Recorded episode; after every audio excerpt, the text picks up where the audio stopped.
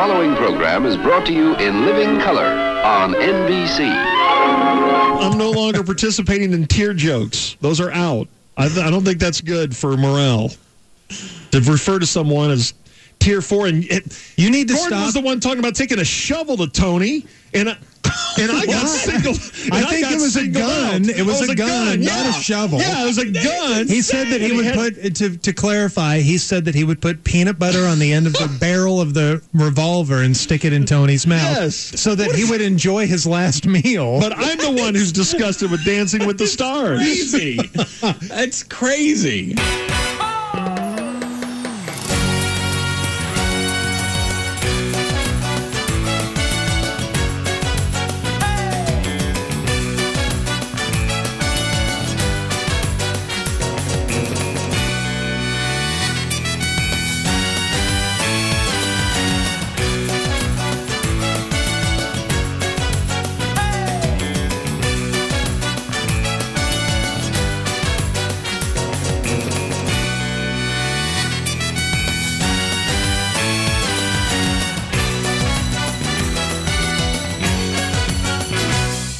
Howdy ho, everyone.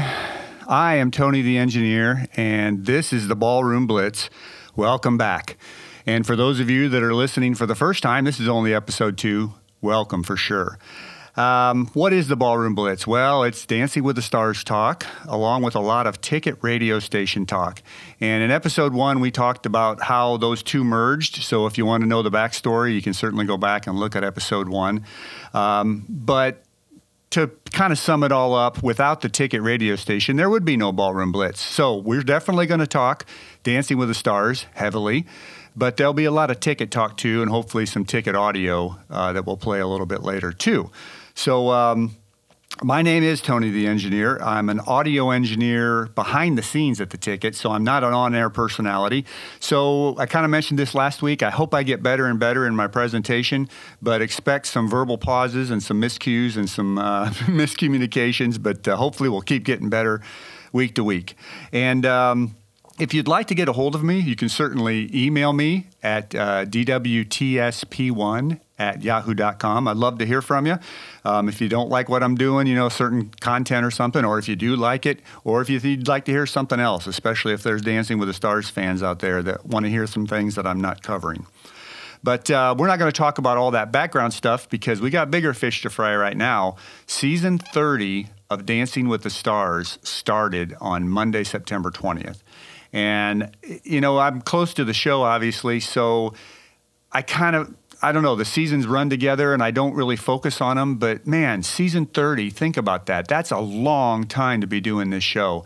And not too many people gave it much of a, you know, a chance of doing anything.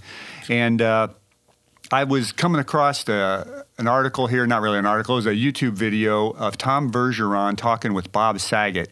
And Bob asked him a question about, you know, the beginning of it all and if he knew what he was getting into. So let's play a little of that and hear what Tom had to say. Now, when that show started, it was another dream gig, correct?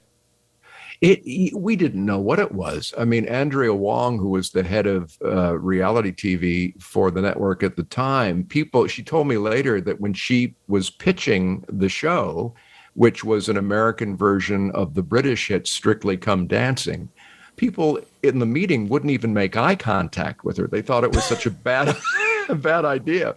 And to be honest um, i didn't think it was a great idea either. And it was my wife and my agent at the time who kind of double teamed me and said no you know dance is very big. You should you should at least look, give it a shot. And it was going to be a six week summer show and i was on break from afv anyway. And hollywood squares had, had gone away in 2004 so i figured okay so you know if it if it's a hit it'll come back every summer. I'll have a nice little summer gig but uh, i had no idea that it would be uh, what it became, and they're about to celebrate their 30th season right now. So, Well, there you go. Yeah, even even the people involved in the beginning had no idea what, what this was going to turn into. And um, yeah, it's kind of limping along right now. Um, you know, Tom is obviously out. Uh, season 28 was his last season.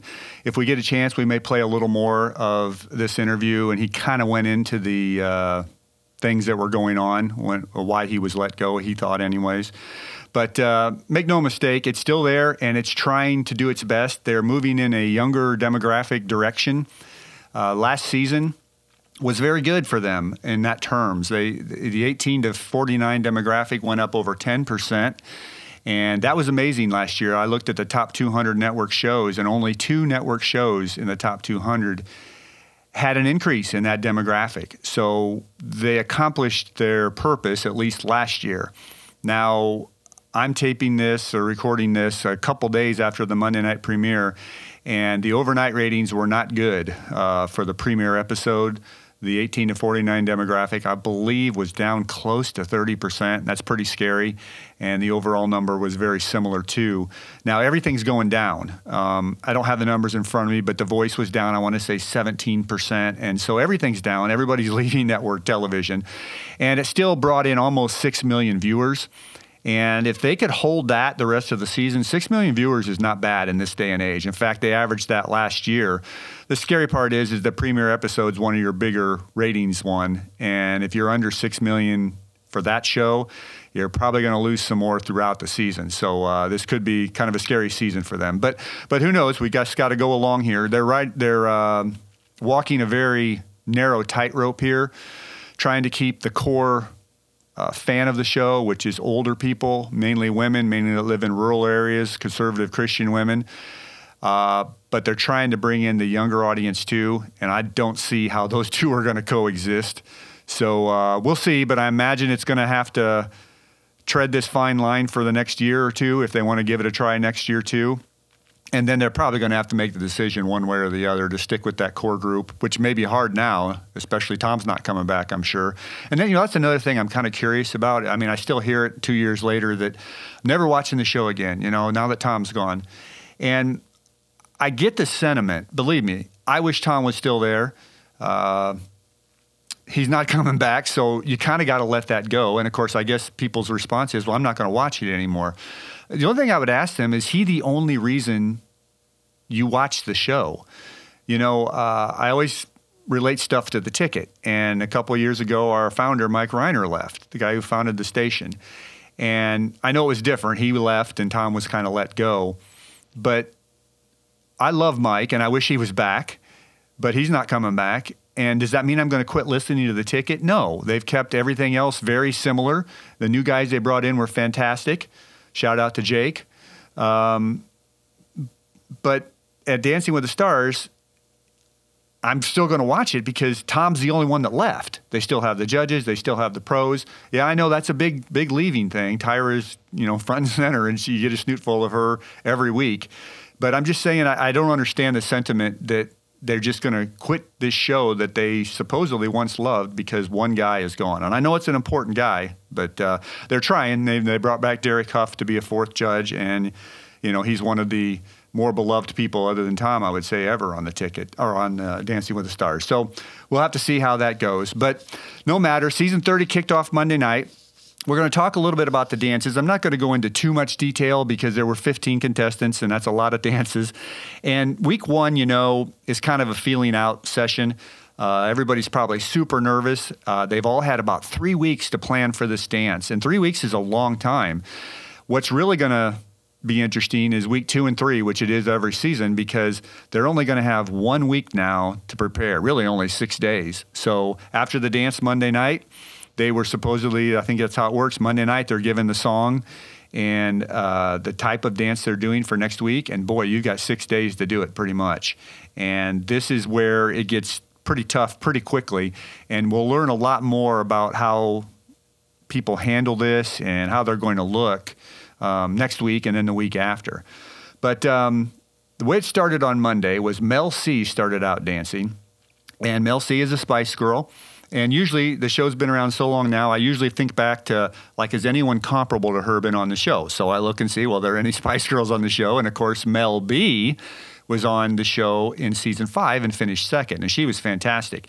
Many people thought she should have won that season. That is the season Helio Castroneves won.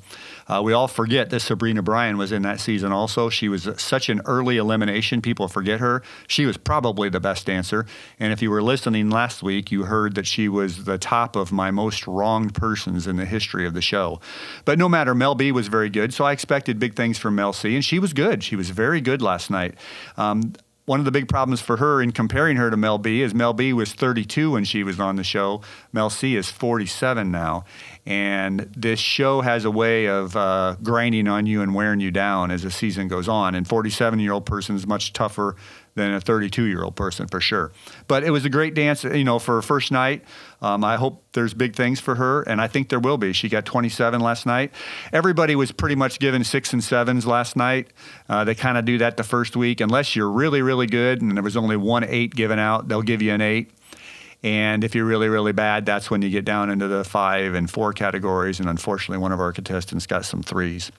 So Mel B, thumbs up for her dance. Up next was uh, The Miz, the WWE wrestler, and uh, Witney is his partner. The Miz has an incredible personality. Boy, it's it's full force in your face. Um, I think he may have to tone that back a little bit because a little bit of that goes a long way. For a five minute bit on the wrestling show, it's probably fine. And since that's a very testosterone filled show, here I think, like I said, he's might going to have to tone that back a little bit. Uh, he was better than I thought he would be, the actual dance. The only other wrestler that's been on the show was Chris Jericho back in season 12, I believe. And he finished middle of the pack. I think he was seventh that season. And uh, I don't expect too much more from The Miz, but we'll have to see how that plays out. He scored 24 for the night. Third dance of the night went to NBA star Iman Shumpert. And boy, I did not expe- expect anything out of this guy. Uh, pro basketballers have done very poorly on this show in terms of you know, finishing high up in the in the rankings, and I was pleasantly surprised. He had a jive, which is an incre- incredibly tough dance for the first night, especially. But one thing he has going for him that some of the others didn't that were on the show is he's still relatively young. I think he's only 31 or 32, and so the reflexes are still there, and you know he's still in basketball shape and all that. Um, the judges weren't too crazy about it. Carrie Ann did give him a seven, and I loved that because I thought he was maybe not seven worthy, but he was up there. But then Len turns around and gives him a four, so that's that's quite a bit of, bit of difference there, seven to four. His total score was uh, 21 for the week, second to last. And even if he is doing better than expected and, and looking pretty good, he won't last very long because we'll probably have the judges save again this week. Every week there's an elimination. And I can't think of anybody that they would save him over other than Martin. And we'll get into that a little later. Uh, Olivia Jade was next. She is the daughter of Lori Loughlin and was in, famous, I guess, for that college entrance scandal. Um, I didn't expect too much from her on her, her, Good Morning America show. When we were introduced to her, she was very reserved and kind of, you know, quiet. And that's not a good way to be on this show. But again, pleasantly surprised with her dance. I thought she was really, really good. And uh, she got a pretty decent partner in Val. He's won twice. He used to be the alpha male on the pro side. He's kind of not that anymore. And that's just longevity reasons. But uh, hopefully she'll keep it up and hopefully that there's no backlash from the fan vote. Again, if there's a lot of older conservative people voting, they may not want to reward her with any good good votes or scores because of what you know she's there for. But uh, again, I was pretty impressed. 25 was her total. Jimmy Allen was next. I don't know anything about the guy. A country singer is all I've heard. Uh, again, to me, the dance was okay. It it didn't stick out or anything. It kind of blended into the woodwork. So he'll have to change that going forward. He got a score of 22, which is not so great. Uh, three fives, I think he had. But uh, one thing he does have going for him is country, any kind of country related acts do well on this show. Again, I think it's the rural people who vote, uh, but uh, country musicians, uh, guys that were in the rodeo circuit but wore cowboy hats and looked, you know, had the cowboy feel to it. They did well on the show, even though they weren't the greatest dancers. So I think Jimmy's going to get some fan support. Again, it will come down to will the judges save him when he's if he's ever in the bottom two. And uh, I don't know if he's that popular that he's going to command a huge fan vote. So he might be, you know, with seven, eight, nine, ten out somewhere. Seven would be on the optimistic side, I would think. Uh, let's see, who was next? Uh, Melora Hardin the woman famous for being on The Office, and she's done a lot of other acting things, I guess. She's the second oldest contestant, so it's going to be a tough road for her to say the least. Uh, started out well again. Uh, again, nothing great, nothing bad. I think her total score was 26, just kind of in the middle of everybody that night. So we'll see how she keeps going along. Suni Lee was up next, the Olympic uh, gymnast. She tied uh, for, let's see, no, she was in second place, I guess, for the high score of the night at 28. And, you know, she's going to be good. The gymnasts always do well on this show. And the, the big thing for her is going to be can she express herself in a positive way? Gymnasts are famous for they don't smile much. Uh, when Simone Biles was on a couple years ago, the judges were all over her every week. Smile, look like you're having fun, look like you're enjoying yourself. And Simone actually kind of, you know, stuck up for herself and said, "You don't win gold medals by smiling." And I don't know if they appreciated that very much. She only finished fourth that season. The judges were hard on her the whole season, and they kind of went right away to Suni last night you know, they said you need to be more expressionful. And uh, so it's out there, and she knows it. Her partner knows it. Uh, he's had an Olympic gymnast before, too, Sasha, his partner, her partner. And they're just going to have to come out of that shell. Now, having said that, she's such a good dancer, you can tell right away. Obviously, very athletic and very limber, and she can do all the moves. She just needs to add the expression to those moves. But uh, if she doesn't, and she comes down to you know the judges save again, I'm sure they're going to save her because I would assume she's probably a top four person this season in terms of dancing ability. So not too worried about her. The next uh, person up was Cody Rigsby, the Peloton bicyclist. This guy has had prior dance experience, so I expect big things from him. The dance itself that he had Monday night didn't really wow me. Um, I'm not, you know, a super hard critic, but I, I, guess it was expectations. I expected a lot out of him, and they got a 24, four sixes. Um, he'll get better, I think. He's another guy that's full of energy, and he might have to tone it down a little bit. And when you're full of energy like that, your dances can become hectic. And when they come hectic or frantic, you lose form, you lose timing, and you just lose a lot of stuff. So uh, Cheryl's his partner. Cheryl's been on the show forever. She'll, I'm sure, tone him down a little bit. I expect him to be there quite a while. Uh, the next person up, Amanda Kloots, she was my pick of the night. Um, loved her dancing skills that I saw there. She had uh, four sevens for 28, tied for second on the leaderboard. And I expect big things from her the rest of the way. She's a former former Rockette dancer. She uh, has been on Broadway, and she might have some sympathy votes coming her way too. And I don't mean sympathy like, you know, she's got to have these votes because poor her, other than the fact that she lost her husband to COVID. And evidently, he was a very famous actor on Broadway. And it's a very sad story. You know, of course, young man, they have a young daughter. And uh, people like hearing stuff like that. I don't know if they like hearing it, but it moves them to vote for them sometimes, especially if you're on the fence of who to vote for. So, um, just on that alone, I think she's going to have some fan support. But the dancing ability, wow, she would be my top pick at, at the moment, anyways, after week one. And then we had old Martin Kove. Poor Martin, the guy from uh, Cobra Kai and Karate Kid. You know, the guy's 75 and uh, he's been in good shape his whole life, you know, I guess doing karate stuff. And, and he even said that in the uh, the interview on Good Morning America. He says, "I hope I can still do my splits and stuff." So I was expecting a little more out of him than we got. Plus, he was doing the dance called the Paso Doble, and it's a very forceful, manly, uh, aggressive dance, and that could be hard for an older person, but it fits his personality. You know, he's always about no weakness and tough guy and everything. And he did what a lot of 75 year old men do on this show. He stood in the center of the stage the beautiful young girl who was his partner, Britt, bless her heart, she had to like dance around him. And he did some karate moves with his hands and shuffled his feet a little bit, but there was very little dance content. And, you know, that's a very common theme for 70 year old plus guys. And I guess it's just the body won't let you do it. The one exception for me was Tommy Chong. He was 76 when he was on the show. And you know, don't get me wrong, he didn't go out there and cut a rug like crazy, but he did have some moves and he was always the coolest guy in the room. And he seemed, I don't know, happening for his age. Martin just looked like an old man last night or Monday night. And I hope he has a good dance next week. I don't think it's going to matter because they gave him four or no three threes and a four for a score of 13, and that's already so far below everybody else.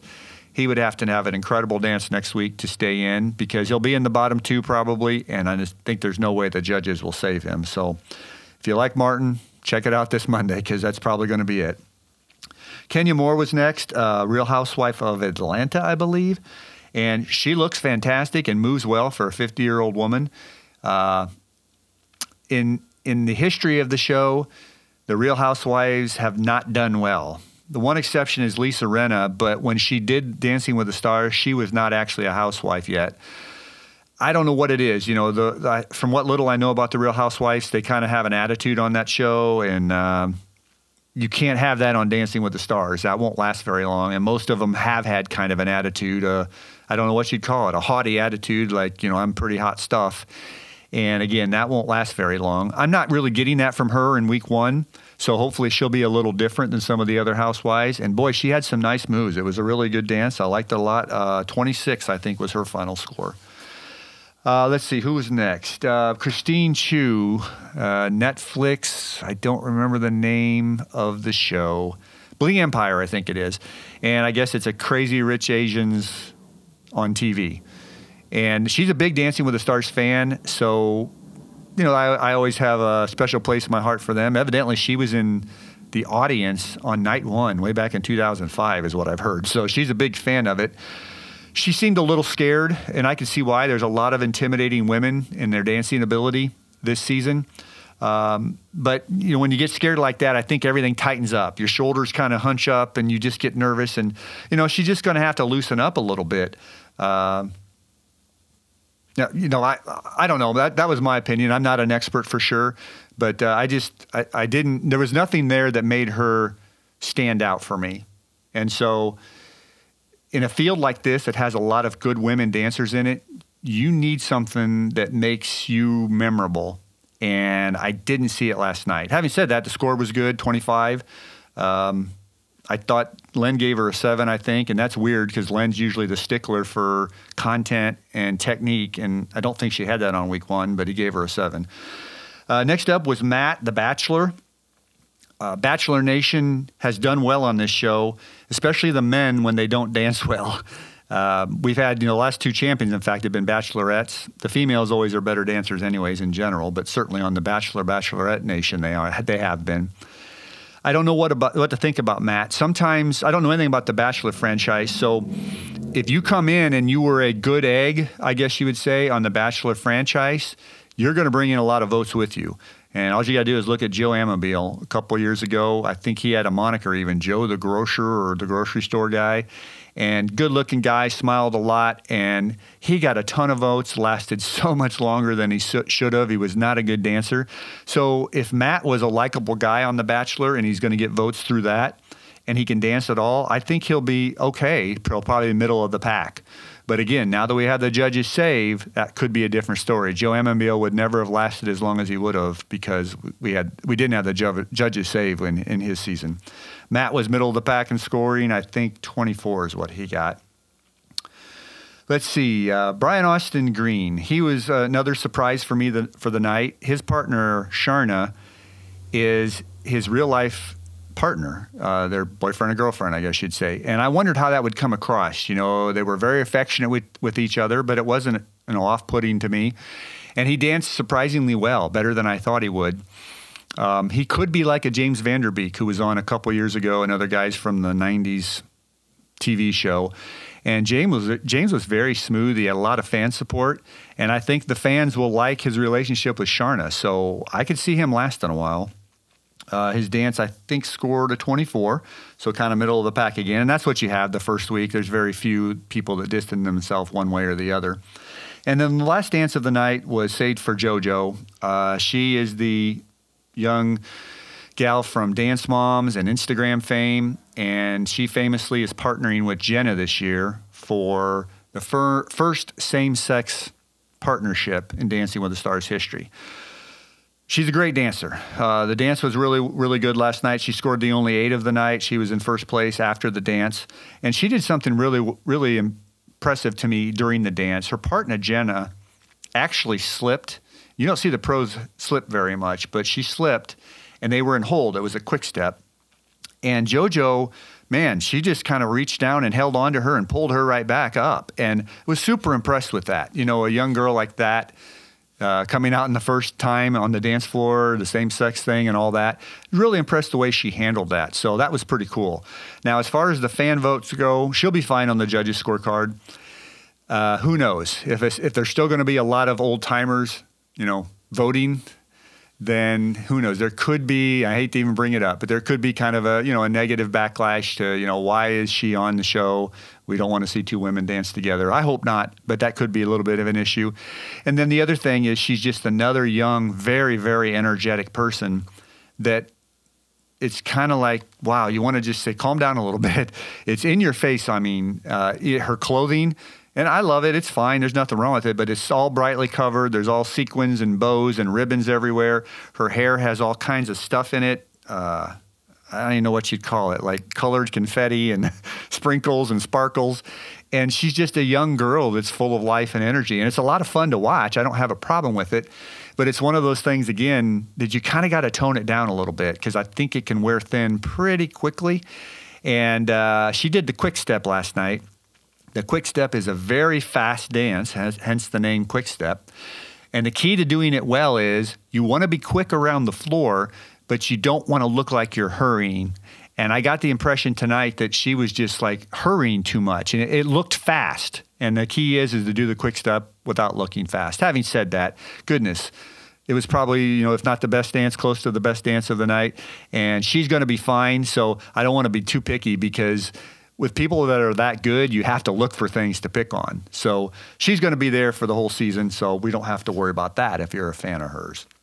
Okay, that's a quick recap. I don't know how quick it was of uh, the dances on Monday night. Um, as we get later into the season and we get down to seven, eight, nine people left, we'll probably analyze the dances a little more closely and uh, pick it apart more. But there's so many people right now, and like I said, week one is kind of a, just a free for all. This next week, we're going to find out a lot since they only have the six days to, to learn the dance. And uh, we'll know a lot more about people, you know, going forward by next week, I think. Okay, so we're going to go and we're going to do our top one of our top 10 lists here. Now, you may remember last time uh, I did a top 10 list, and it was the most wronged people in the history of the show. Now, these top 10 lists of mine, you have to remember, are just an opinion.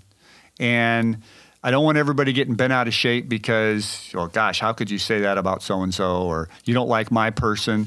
Uh, what's going on there? Well, in fact, oh, there's the opinion alert.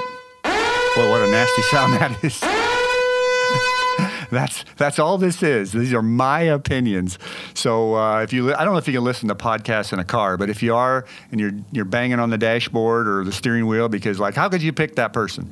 Uh, it's just my opinion. So again, as I said last week, give me your opinions on on email, and I would love to debate back and forth with you. But since we did last week the top ten most wronged people in the history of the show, another way you could have said it is top 10 most underrated, I guess. They were the people who were voted off way too soon. We're going to go the opposite way this week and say the top 10 most overrated people in the history of the show.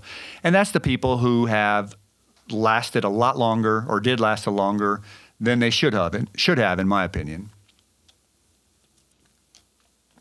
So, last week's list, if you remember it, was dominated by women. Because as we've talked about before, the core fan voting base on this show is women, conservative Christians, rural areas, and they have been notoriously hard on women throughout the history of the show. And they have been just as notorious, notoriously, if that's the right word, easy on the men. And so last week's was almost all women on the wronged list, and this week's list of the top 10 overrated are all men except for one. I had to throw one woman in there, and here's where I would love to hear from you guys. Can you tell me a woman on the show that was severely overrated? Meaning they, they finished in, let's just say, third place, and they should have finished in seventh place or 10th place or something like that. Man, I had tough time coming up with any. And I got a couple here. Uh, I'll give an honorable mention to Kirstie Alley in season 12 But season 12 was a down season. There wasn't too much further she could have fallen. She was in second place. I think she you could argue that she should have been fifth, so that's three spots maybe. But the voting audience loved Kirstie Alley, kind of a sassy gal that didn't take you know stuff off of anybody, and uh, they liked her and they put her second place in season. Uh, 12, which was not not 12. Uh, was it 12? Yeah, and uh, you know that was too high. But again, it was a down season, so there's only three spots. So the one person I'm going to have here at number 10, that's a woman, Candace Cameron Bure, season 18. She finished in third place. There's no doubt in my mind, again, as the opinion goes, she should have finished in sixth place. So that's three spots. But again, that's not the end of the world. Uh, finishing three spots higher than you should have, yeah, it's a lot of money, especially where she finished because she made it to the finale. But there are some people that finished five, six, seven, even more spots ahead of where they should have finished. And those are the ones that are really going to be in the most overrated list. So there's Candace at number 10. Number nine, we're going with Jerry Rice. And I know this may shock some people. Jerry Rice was way back in season two. He finished in second place. Uh, in my opinion, he probably should have finished in sixth or seventh. So that means four or five spots ahead of where he should have finished. Um, you know, off the top of my head, Stacy Keibler was better. Lisa Rinna was better. I think Tia Carrere was better. I thought Giselle Fernandez was better. you know, you can go down the list of who I thought was better that season. Heck, I thought Tatum O'Neal was going to be better than him, but Tatum O'Neal lasted, I think, two songs. We barely got to see her, and she looked great in those two two dances, and then she's gone. And so Jerry Rice, being a great football player, football players are treated very well by the women fan voting base. He go keeps going and going and going and going. And at the time, I didn't think much about it because it was season two, and I was just so happy the show was on the air. I wasn't like, you know, um, diving deep into the, oh, he shouldn't have finished there or she should have finished there. But if he would have won season two, and he didn't, Drew Lachey won, that would have been your first non-legitimate winner, in my opinion of the show's history, and it would have been season two. Um, to give you an example of how I don't think Jerry's that great a dancer, and don't get me wrong, I like the guy. He, he was a great friend of the show. He did Dance Center with Kenny Mayne and Len Goodman for years after on the show. He came back in season nine and did a dance off with Michael Irvin, for heaven's sake, just for the heck of it. Uh, he did the 20th anniversary uh, special. So he's a great friend of the show, and I got no problem with him. No, in fact, none of these people, none of it's got to do with personalities for me. It's just they weren't that good at dancers and they finished too high. But you know, he's a football player, of course. 23 football players have been on Dancing with the Stars in the 30 seasons. I wouldn't rank Jerry in the top 12, the top half of football players. Yet he made it all the way to second place in his season. So I don't want to keep bashing on him, but uh, he shouldn't have finished second. Um, let's see here. Number eight, we're going with Sean Spicer. Now, the thing about Sean is, again, this this has nothing to do with um, you know personalities, uh, whether or not you know I like his politics or something. It has nothing to do with any of that. And but the thing was, he finished in sixth place, and this was even the season we had the judges save. So this is a great example of a judge's save not really working the way it should, because he probably should have finished tenth or eleventh. And again, that would have been five, let's see, four or five spots uh, from where he should have finished. And that's, again, a ton more money and just more of us having to watch a guy that's not a very good dancer dance. So, um, eh, you know, again, I don't want to make it personal because it's not, but uh, he wasn't very good. And you know, he would go on conservative talk shows. If you don't know his politics, he's he's a conservative or Republican he would go on those talk shows and he would say, "Hey, you know, vote for me. Let's stick it to the libs." And I, I, guess they were just having fun with it, but boy, it just was like, really? Do you have to talk like that? And, and you have to come on the show and bring politics into it, and and you know, kind of, I don't know, make it less fun. So that that rubbed me the wrong way. And then, my goodness, the president of the United States, for God's sake, is tweeting. Vote for Sean Spicer, Dancing with the Stars. He's our friend. And you know that was a very divisive time in our country. And Tom even mentioned it when he talked to uh, uh, Bob Saget in that clip we did earlier, and I have something here I'd like for you to listen to. This is Tom talking about it, and he's not mentioning Sean by name, and, and as he says, it doesn't. I didn't want any political people on it. It has nothing to do with Sean per se, but this was kind of what started the beginning of the end, I think, for Tom. we were at a point where it was on only once a year. The the spring season had gone away. Uh, we were only doing a fall season. So between uh, see if I have it right, 2018 and 2019, uh, that summer uh, had a couple of meetings because we had been off the air since the previous November, and they wanted to get my input as to what I thought um, we should be doing when we came back. And uh, so we were on the cusp of uh, an election year as well. So I said, you know, the only thing that I would say is let's play to our strength. Let's be an oasis for two hours every week from all of the nonsense and the divisiveness going on right now. And uh, and just let's not let's not put political people in there. Let's let's keep it, you know. Oh, and they both the two people I had lunches with separately agreed wholeheartedly until they booked the show. Uh, and I was really quite caught by surprise and taken aback and uh, felt a bit misled and prepared a, a statement that I released that did not spe- uh, specify a person or a party because that was never the issue with me.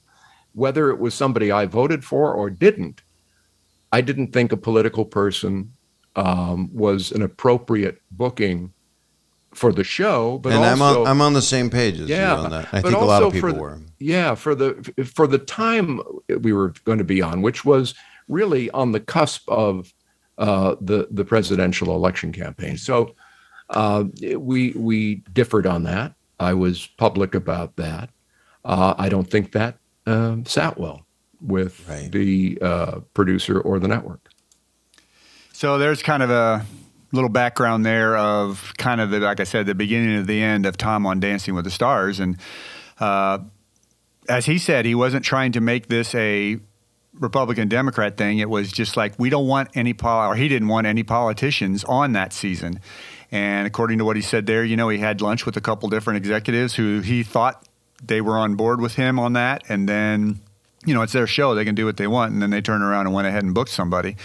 And then, of course, you got the guy lasting week after week after week. And it just made everything else, I think, more tense. But, uh, anyways, let's move on from that. Sean Spicer, number eight.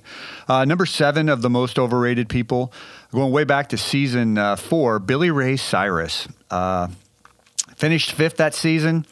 Probably should have finished 10th. That's five spots. That's huge number of spots too high that he should have finished. Billy Ray was a lot of fun though on the show with his mullet, and he was just fun. So again, nothing against the guy, um, but he lasted a lot longer than he should have.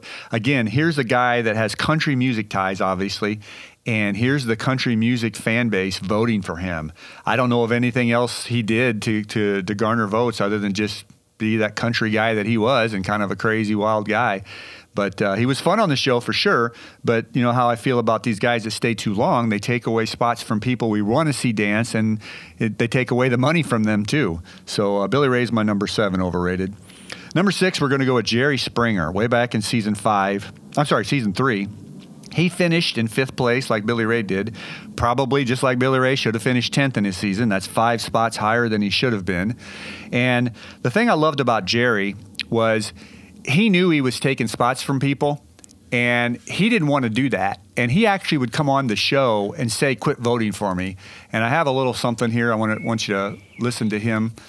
Uh, he, he, of course, he was an older guy, and you know he was hurt a lot, and he he wanted to go away from that too. But he did go on the show and say, "Hey, quit voting for me." You know, there's a lot of good people that are getting voted off here, and that's not right. So, uh, let me see if I can cue that up here, and we'll listen to what he has to say, and I'll vouch for what he has to say here. it was it, it was for younger people. But people kept voting for me because they wanted to hurt me. So every no, it was true. You know, at the end of the at the end of your dance, which is, is so scary. I don't think it's care. the most traumatizing thing in the world. It really is. I agree with you. Because you're out of your comfort zone. I mean, if you're not a dancer, you are out of your. Co- dancing in front of America live. And you're free every day. That's being so structured in every step. Oh, right. it- a totally. panic time. Yes, I agree. So you finish the dance, and then you go back and they interview you, and you know, and everyone gets on the screen and goes, "Call, call," you know, this Right. number, because, and I kept saying, everyone, and the people who saw the show will vouch for it. I said, "Please stop calling." I want to Get me outta It here. hurts. Now I learned the walls. Now, now So- it's the fourth week or so, fifth. So there you go. He just admitted it, you know, and I'll vouch for him. He did come on on live TV and say, "Stop voting for me."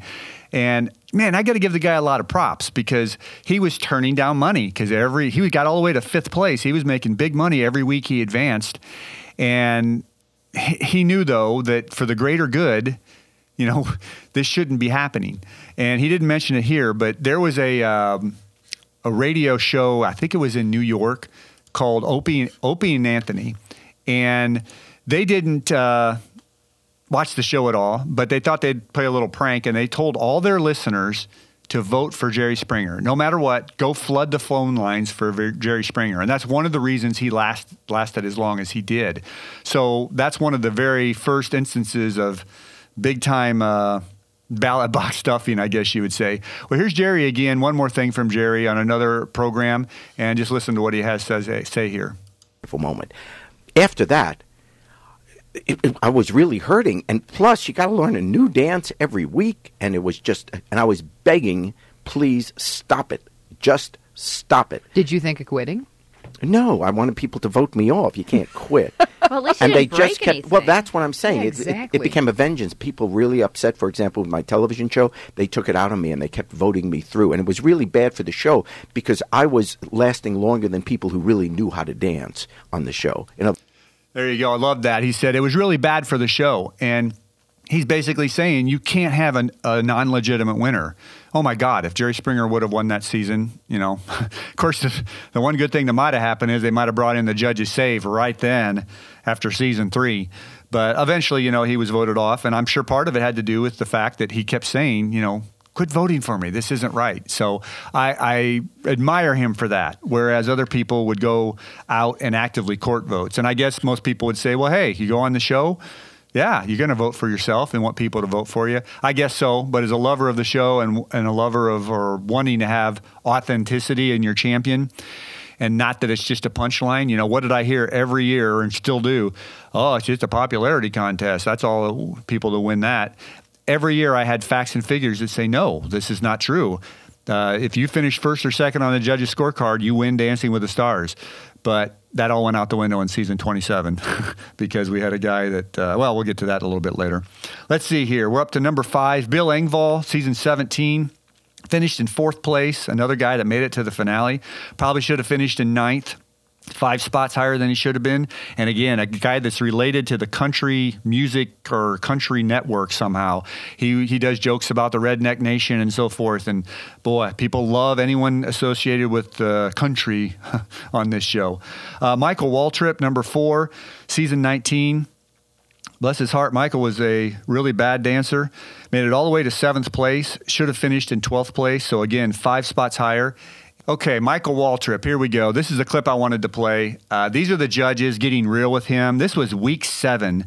He did an awful jive, and then sometimes you just got to tell the truth, and the judges kind of let him have it. Let's start with a rather grim-faced head judge. Let- I'm not grim-faced. Uh, I'm, I am equally surprised that you've made it to week seven. Uh, well, I am, and in drive, driving terms, you're, you're running on empty now, and uh, that's what it was. It was a.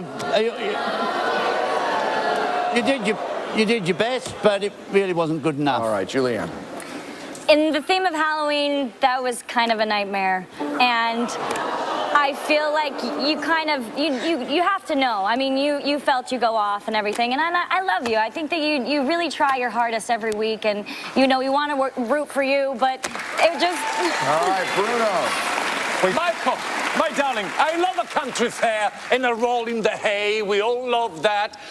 The, sh- the thing is, there wasn't any jive. That's the thing. It's supposed to be a jive. And there was hardly any. I think you've broken the records, actually, of being off time. You know, you gotta be on time. You have to be on time. all the time. Is this sounding fair so far? That's I heard that a lot from my parents. I was late a lot. Yeah, we love the humor. I got it now. I understand. it's unfortunate. Yeah. Carrie Ann? And this is what we love about your incredible attitude. But like Antonio, like we, mm. I, I want you to do better. But this was a great freestyle, but it was supposed to be a jive. So oh. that's the sad part.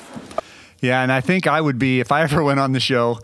I think I would be a Michael Waltrip type. You know, it, it, he wants to be there and he's trying his best.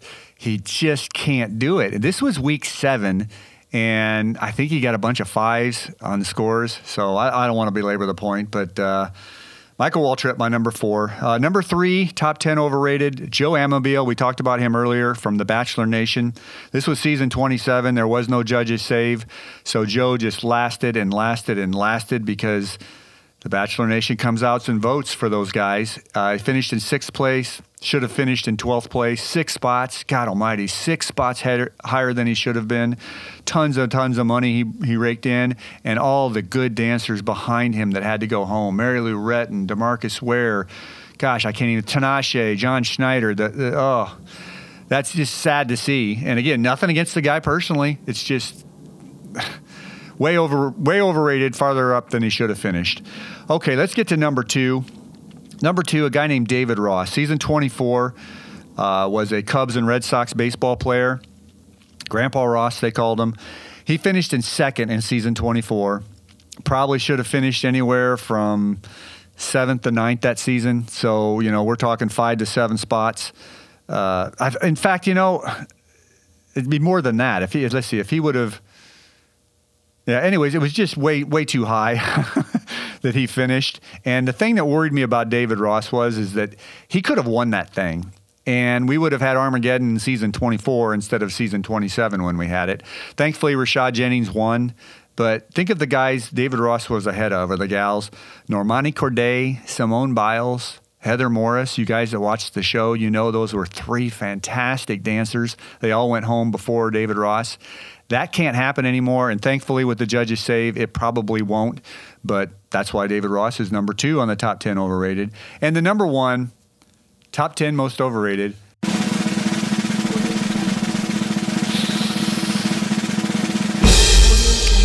Number one overrated person in the history of the show, a guy named Bobby Bones. And for those of you that know the show, this is this will never be topped. Hopefully, um, we do have the judges saved now, so hopefully we can stop this from ever happening again. Bobby Bones, probably, gosh, should have been ninth or tenth that season, maybe even higher.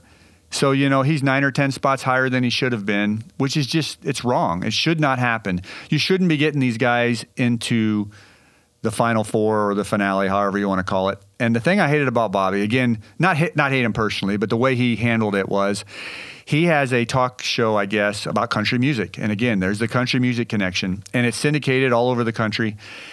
I think I read somewhere that he had about 3 million uh, viewers or listeners to his show. And every time I heard him, he was going on saying, vote for me. And he'd have his partner on, vote for us. And then he would get country music artists to come on the show in little video clips, vote for Bobby Bones. And he was just pandering to the voting public and ballot box stuffing like crazy. And, you know, a lot of people say, well, good for him. You know, he had his chance and he took it. Again, I don't think they care about the show because, as Jerry Springer said, that's not good for the show when you have a bad dancer uh, winning. And take a look at his freestyle on YouTube. I can hardly watch it anymore because the freestyle is the last dance that the public votes on. And it's supposed to have some dance in it. and if you watch it, the first 30 seconds he's talking, the last 30 seconds he's talking, he's talking. And at the beginning he says, Three months ago, when I started this journey, I had no clue on how to dance. Three months later, I still have no clue. He's admitting he can't dance, yet everybody's voting for him because he's pandering for votes. Then you watch the dance. There must have been 20 people in it. that's what you do when you can't dance. You fill it full of tons of other people who deflect the attention from you, a lot of set design and props. He had men in the dance lift him in the air on two separate occasions. He lifted Sharna once. He jumped up on a stage once and jumped down just tons and tons of movement, but no dance movement. And then, and I blame the judges for this. The judges gave him a perfect score of 30. And I can't imagine what was in their head. I'm assuming one of two things. And it's probably the second one. The second one being they just give everybody tens in the freestyle now. It's a happy time. You don't want to you don't want to criticize anybody. Just give everybody tens. Because I can't imagine the producers telling them to score that way, because they were derelict in their duty. At the best, at the best, he deserved eights for that freestyle. Uh, personally, would have given him sevens. Sevens is kind of the the low mark because by then you should have some dancing chops. And if you do a great number and a great production value, that's what a freestyle is part of, then give him sevens. But you have to dance in it, and he didn't dance. Okay, enough bagging on Bobby Bones. He is still the champion of season 27, and he'll never be replaced as the top 10 or the number one most overrated dancer in the history of the show.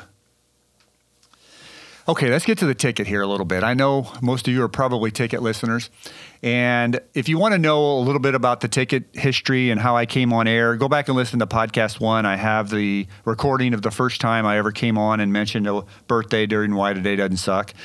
We also had uh, my announcement that I was going to the show out in Los Angeles to see it for the first time ever in person. And that was a huge deal for me. I spent years and years and years trying to get tickets to the show and I could never break the code. Well, I finally got to go, and I made an announcement on the, the radio, and the guys made you know made a big deal out of it. It was pretty fun, and then so I go out to the show, and before I could go to the show, the week before I had to fly out and go to Let's Make a Deal. That's how hard these tickets were to get they forced you to go to Let's Make a Deal first before you went to Dancing with the Stars.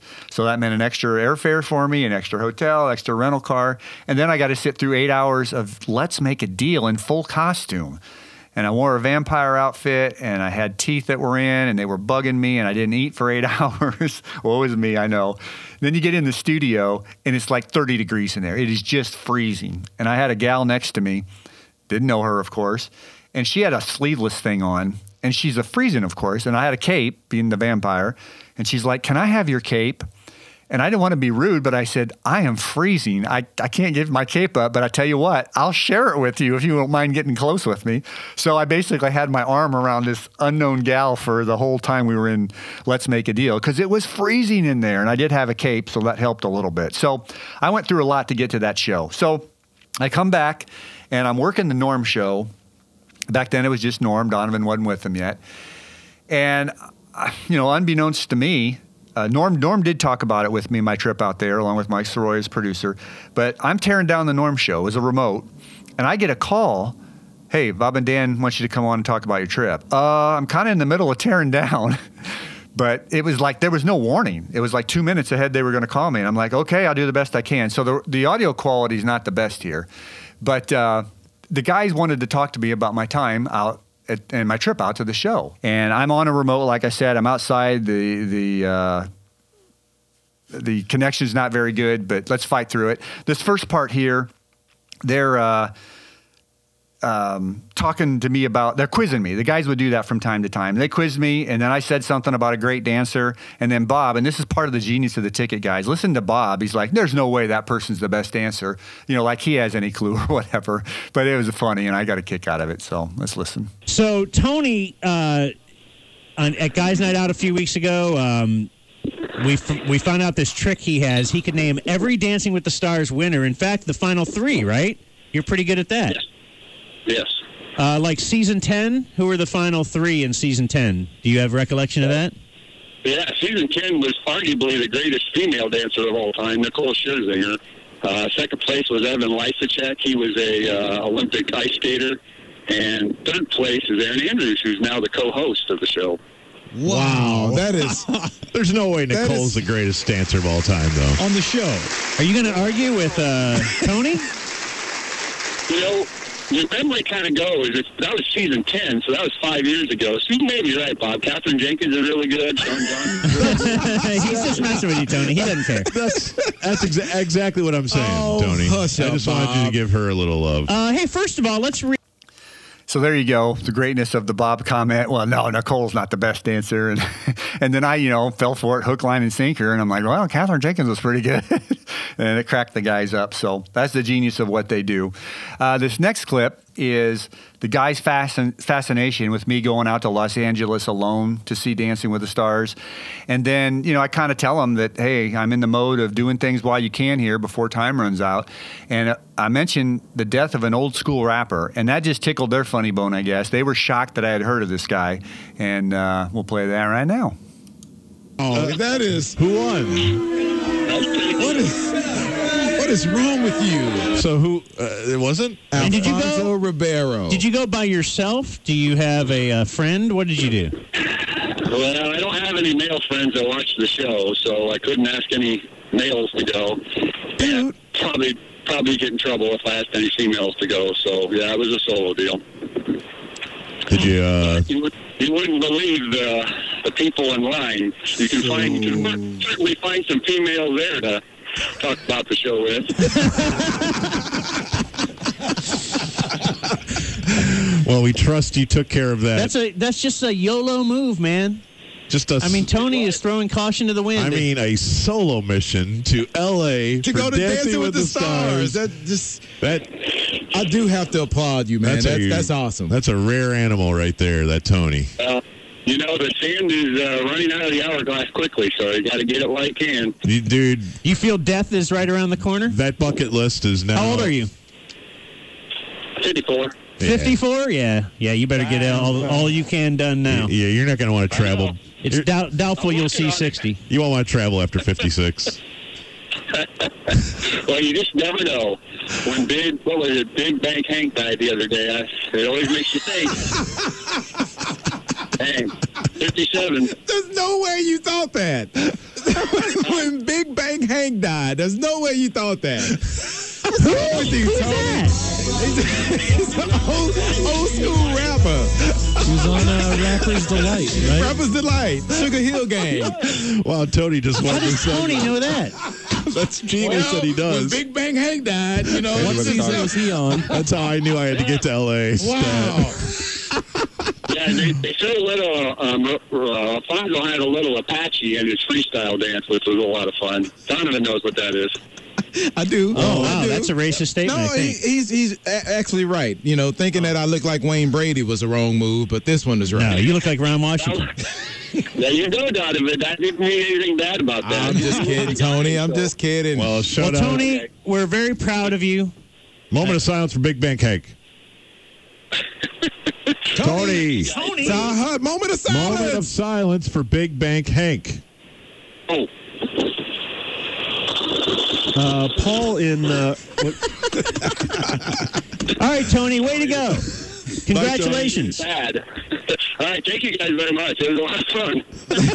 Later, Tony. All right, man. Man, Tony's my hero, man. Tony, Hang up. Tony, Tony, Tony.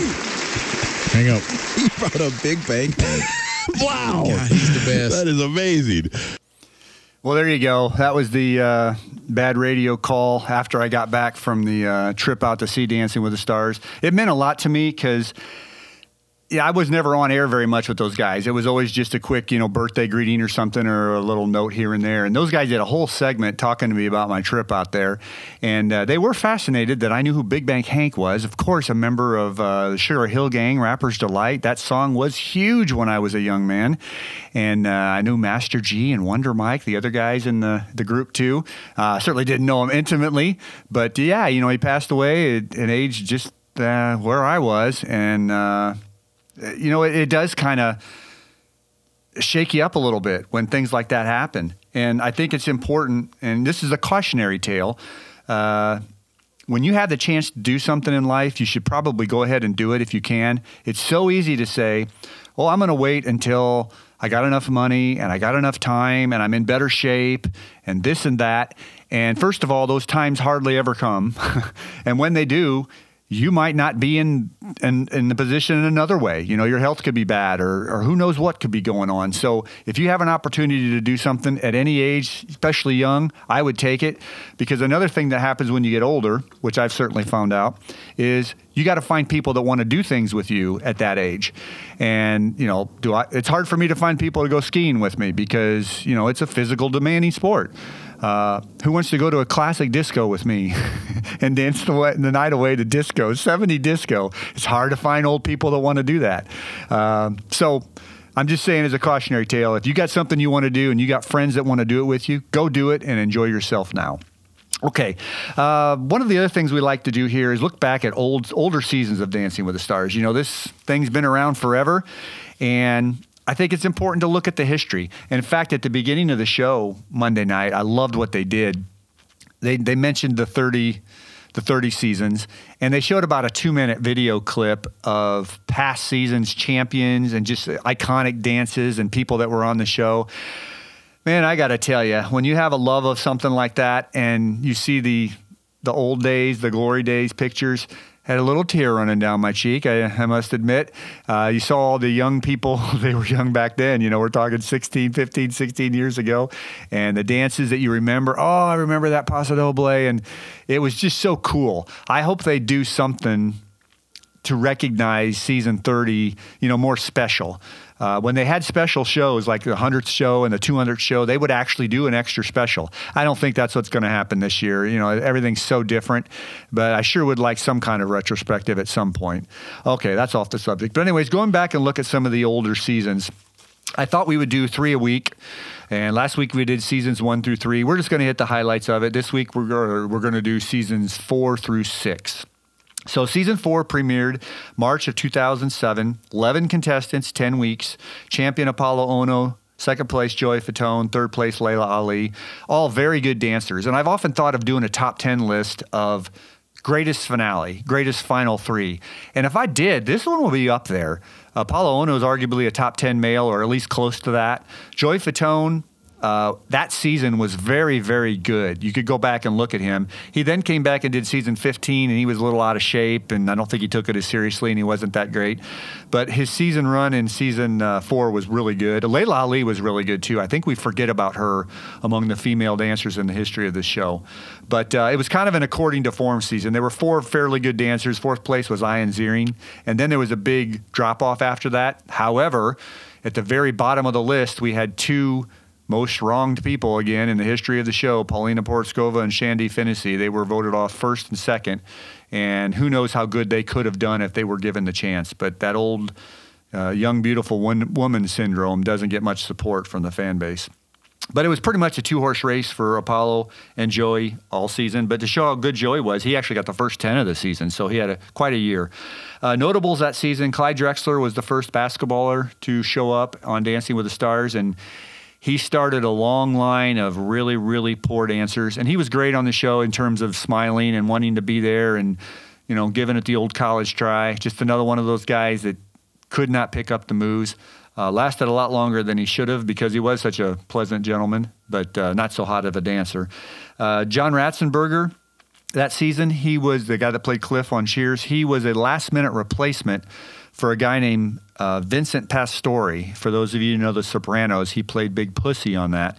And, uh, you know, I always like to shout out to those people, John Ratzenberger, that come at the last minute because come in at the last minute because, you know, you don't think you're going to be on the show. And then Vincent took one week of practice and said, I can't do this. It's too physically demanding. So they call up John and say, come on in.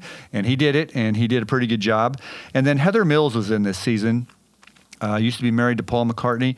She was what we would call, I guess, the first physically challenged person to be on the show. She had a, a missing leg under uh, below the knee on one of her legs, and she wore a prosthetic. And I can remember thinking back, how is she going to do this? And she did a really great job. I think she finished fifth that season on the judges' scorecard, and. Uh, she did a great job, you know, and I, I whine and complain because I don't think I can dance. And here you have these people that have physical uh, challenges and they just go out there and do it. And she kind of was the beginner of a long list of people. We had deaf people on the show. We've had uh, people even more physically challenged than her. And it's just uh, very inspiring to see them going out there and doing what they did. And I wanted to mention Apolo's partner real quick, Julianne Hough. This was her first season on the show as a pro. And uh, she's the sister of, of, Derek Hough, who everyone knows. And then Mark Ballas uh, is their one of their friends. They grew up with Mark in England. They went over there to learn how to dance, and I guess they're all like brothers and sisters. Well, this was her first season. She became champion, and then next year, Mark and Derek joined her. And I call this the Hough Ballas dynasty. These guys, these young people came in, and for the next eight seasons, they won seven of them. It was either Julianne or Mark or Derek. That's dominance. That's uh, putting a nice foundation to this show's history. Sure, the first three seasons were great from a viewer standpoint, but the viewers peaked in week three. Then it was the long decline as, as viewers left the show, and they needed someone to come in and provide the next generation or the next step for this show. And boy, the Houghs and the Ballases came in, did a fantastic job. Like I said, seven of the next eight seasons, they were champions. Okay, let's go to season five. Premiered in the fall of 2007. They went up one person in the number of contestants to 12 people, stayed at 10 weeks. Helio uh, Castroneves was your champion, the Indy 500 winner, four-time Indy 500 winner. Mel B was second, the Spice Girl, and Marie Osmond was third. Marie probably should not have finished third, but she had a huge fan base built in from her days in the 1970s growing up when a lot of the people who watched the show uh, grew up. It was a two-horse race for most of the season with Helio and Mel B. They distanced themselves, but like we talked about last week, my number one most wronged person in the history of this show, Sabrina Bryan, was eliminated really early this season. And she was probably the best answer of the three of them uh, with uh, and Mel B. But obviously, she wasn't around to prove it. So it came down to between Mel B and Helio. Could have gone either way. Mel B was number one on the judges' scorecard, but the fans picked Helio to win. And it doesn't matter because they were both worthy champions. Worthy champions. The big notable thing that season was Marie Osmond passing out on live TV. She had done a, I believe it was a samba, very energetic, hot, fast moving dance. And if you listen, you can go to the website and, or the YouTube and, and, click on it. You'll hear her panting very, very loudly, more so than usual. People are out of breath, but she really had a large huffing and puffing sound. And the camera just happened to focus on her right as she was passing out. And it was a very scary thing. I remember watching it live and I'm like, oh my God you know, she had a heart attack, and I should have known it was just a fainting spell. But that's one of the more notable things in the history of the show, I think. So that had to be pointed out here. Um, there were some crazy characters on this season. We had uh, Mark Cuban, Floyd Mayweather, and Wayne Newton. How about that for a group of three? Interesting guys. Uh, none of them very good dancers, but boy, they added some spice and interest to the uh, show that season. Uh, Jennie Garth was on this season. The only reason I mention her is because there have been times throughout the series history where my Dancing with the Stars pants have gone absolutely crazy for most of the season when a person's on, and Jennie Garth was that for me. Go back and look at some of Jennie Garth's videos on YouTube, dances on YouTube. And of course, I know we all, all us men have our own look that we like and what have you. Man, she just knocked me out that season, and you know everything she wore looked great. So I really liked that season a lot. let's move on and uh, let's see here. Oh, the uh, the champion again, Helio. Her his partner was Julianne Hough, and again we talked about Julianne winning in season four. She became a back to back champion as a pro. Uh, Cheryl Burke had done that before her, and then Derek did it after her a couple times. Her brother, but pretty rare. It's rare to find a two time champion in the pro ranks, let alone back to back. So that was season five. Season six premiered in March of 2008. Still 12 contestants, still 10 weeks. And they did show the 100th show, or did have the 100th show this season. And boy, it was so much fun. They did a two hour retrospective, and the judges picked their top 10 dances for the first five seasons and showed clips of those. God, that was great to see. So many celebrities came back, so many pros came back that had left the show. And it was just a, a love fest of, hey, look what we did the first five seasons. Uh, they did do something for the 200 show, the 300 show. They kind of just merged it into the 20th anniversary, and then the 400 show they did nothing for. for so I'm not too hopeful they're going to do anything for the 30th season of Dancing with the Stars. But that was great. That 100 show that they showed during season six, uh, 100 show retrospective. Champion was Kristi Yamaguchi. Second, Jason Taylor, the football player. Third place, a guy named Christian de la Fuente, a Latin actor and model. Kristi was absolutely dominant this season. Kristi Yamaguchi, one of my favorite champions. Uh, true, season six was not full of talent, but she holds second place in two records on the show that are very impressive in my book. Number one, she has the second highest per dance average of all time. Only Meryl Davis, the great Meryl Davis, is, is better, and it's a tenth of a point. point 28.3 is what Kristi had. And also, Kristi has the second highest margin of victory on the judges' scorecard of any champion in Dancing with the Stars history. Uh, only Brooke Burke has a higher margin of victory, but it was over two points, and that's that's pretty impressive. So Kristi dominated that. The guy I mentioned that finished in third, Christian De La Fuente, he ruptured his bicep tendon during a live dance. And it was a samba, and it was hard to watch. We got to watch it, and you don't know the exact moment it happened, but I think it was when he was doing a samba roll. For those of you guys that know how that works, they put one arm around the waist of, of your female dancer, and then you grab her other arm and extend it way out, and you kind of like swing it back around over your head. It looks very awkward. Looks like it would be hard on the rotator cuff, but he actually tore a biceps tendon. Can't imagine the pain. He did bail out for about a second and a half, and then he came back and finished, and I give him a lot of credit for that. So that was kind of a notable. And then we did have another physically challenged person. Marlee Matlin was on this show. Uh, you probably know her as a deaf actress. And I was like, how could she do this? How can you dance and not hear the music? And I did a little research. She actually, I guess, has 20% hearing in one of her ears. I don't know how much that gives you to hear, but still, I was super impressed. You know, she uh, does everything with sign language pretty much, so I don't think that 20% does much for her. And to see someone dance to music when you can't hear the music, just just unbelievable to me. Uh, let's see, the champion uh, pro along with Kristi was Mark Ballas, and again, just continuing that Hough Ballas dynasty um, as they took the show kind of into the next, uh, I guess, stratosphere or the next foundation for uh, the show's success. So that's a look back at seasons four to six. Okay, well, we need to wrap this up. Uh, I did want to go over real quickly. I don't know how quickly it'll be. Our contest. Uh, I mentioned it briefly on the last show. And for those of you that know me here in Dallas Fort Worth area, uh, every year for the last five years, I've given away a trip out to Los Angeles to see the show live and in person. No, no cost to you if you win the contest. And it's been great. Uh, I, the goal is to take someone that loves the show. So I would ask you very politely if you don't really care about the show and you just want to go out to LA for a trip, don't enter. uh, I'm going to try to figure out a real fan that wins this thing, but I have no idea how many people are listening to this podcast or however how many people want to do this because I'm asking a lot of you. What we're going to do is each week I'm going to ask you a question about the previous podcast episode. And I think they're all out there. I'll do some research on that. I think that's how podcasts work on Apple and Spotify. I know I'm on those. So you just go back to listen to episode one, and I'm going to ask you a question of that episode. And if you listen to it already, you may know the, know the answer, but more likely you'll probably have to go back and find it. We're going to do that for six or seven or eight weeks, however this works out. We'll see how it goes. At the end of that time, you're going to turn in your answers to me via the email. And if everybody gets it right and you're the only one that gets it right, I'm sorry, if, if you get all the questions right and you're the only one that gets it right, you win. Uh, when I did this giveaway last year on the Hang Zone, the uh, show on the Ticket radio station, I had several people get all questions right. And so we had to do a tiebreaker.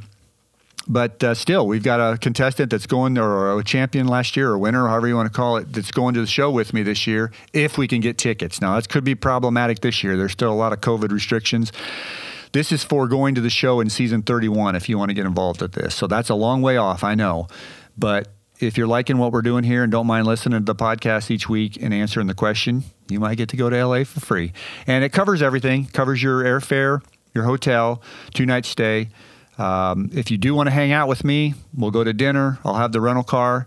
It, the trip won't cost you anything unless you want to just buy souvenirs in LA or something. Uh, but you don't have to go with me. You don't have to hang with me at all. All you got to do is go into the show with me because I'll have the tickets. And they only give you one ticket and everybody's on it. So that's why you have to go in with me. You can certainly bring someone with you. They can stay in the room with you, obviously, for no charge, but they will have to pay their own airfare and all their other incidentals. But I don't want you feeling strange going with a strange person out to Dancing with the Stars to see it next year. Um, I do have some references that I could probably give you that uh, would tell you, yeah, he's harmless, nothing's going to happen bad. And he's just a guy that loves the show and he wants to share the show with another big fan. And it's been a it's been a real treat. A couple of the people I had go with me, they were screaming and hollering more than I ever was. And it was so great to see them enjoy the show as much or more than I did. And that's what this is all about. So, the question for this week on last week's episode, I mentioned that the first time I remember my Dancing with the Stars fascination on the ticket radio station occurred when a specific celebrity was mentioned by a host. So, like the Bad Radio crew were talking about this celebrity, and I wasn't working the show, I was just listening. And they kept banging on him and banging on him, and I'm like, well, this person just finished on Dancing with the Stars. And I sent him a text. They mentioned it later on air, but I didn't really get into it too much with them because I was still like, oh, I can't go on air and talk about the show or anything. But what I want to know is what celebrity were Bob and Dan talking about? And I texted to them, he just finished a certain spot on Dancing with the Stars. So that's it. And just write it down in your little Dancing with the Stars notebook. And, you know, like I said, at the end of, uh, um, sorry, here, I'm doing something else. At the end of uh, the season, whoever gets all the most answers correct could get to go to LA. So that is that. Turn out the lights, the party's over. they say that all good things must end. Call it a night, the party's over.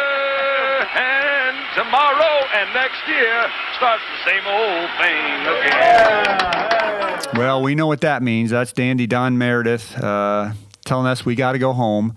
Uh, take that back. We don't have to go home, but we got to get out of here. That's for sure. So we'll listen to Don every week as he tells us and reminds us to do that. Um, what we're also going to do each week is we're going to play ourselves out with a song from a contestant that's been on Dancing with the Stars. And that's what we're doing here. We'll let you listen to this a little bit and we'll talk about who the artist is.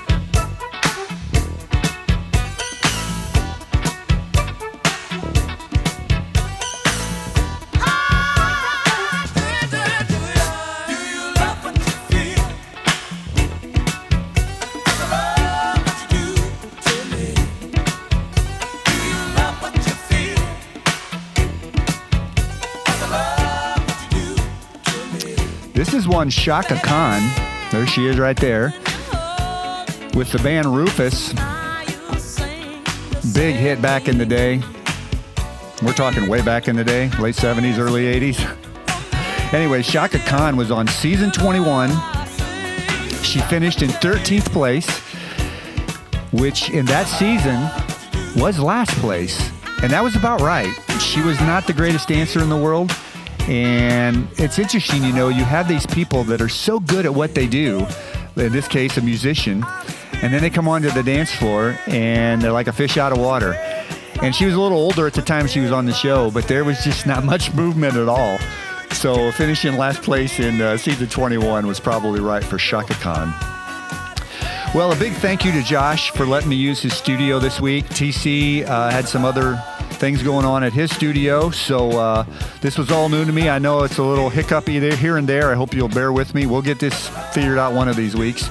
But again, thanks, Sean, Josh, for letting me use your studio, and of course, thank you to you, all you guys out there listening. Uh, this show is something really special to me. It's just a a kick in the pants and a good way for me to get to talk about it. And if anybody out there is getting any kind of enjoyment out of it, that makes me feel very happy. So we'll be we'll be back next week, of course. Uh, it's going to be episode two of season 30. We'll have our first elimination on Dancing with the Stars, and we'll talk about that, and we'll talk about the dances and everything else that goes along with it. So until next week, this is Tony the Engineer. Thanks for listening. Bye.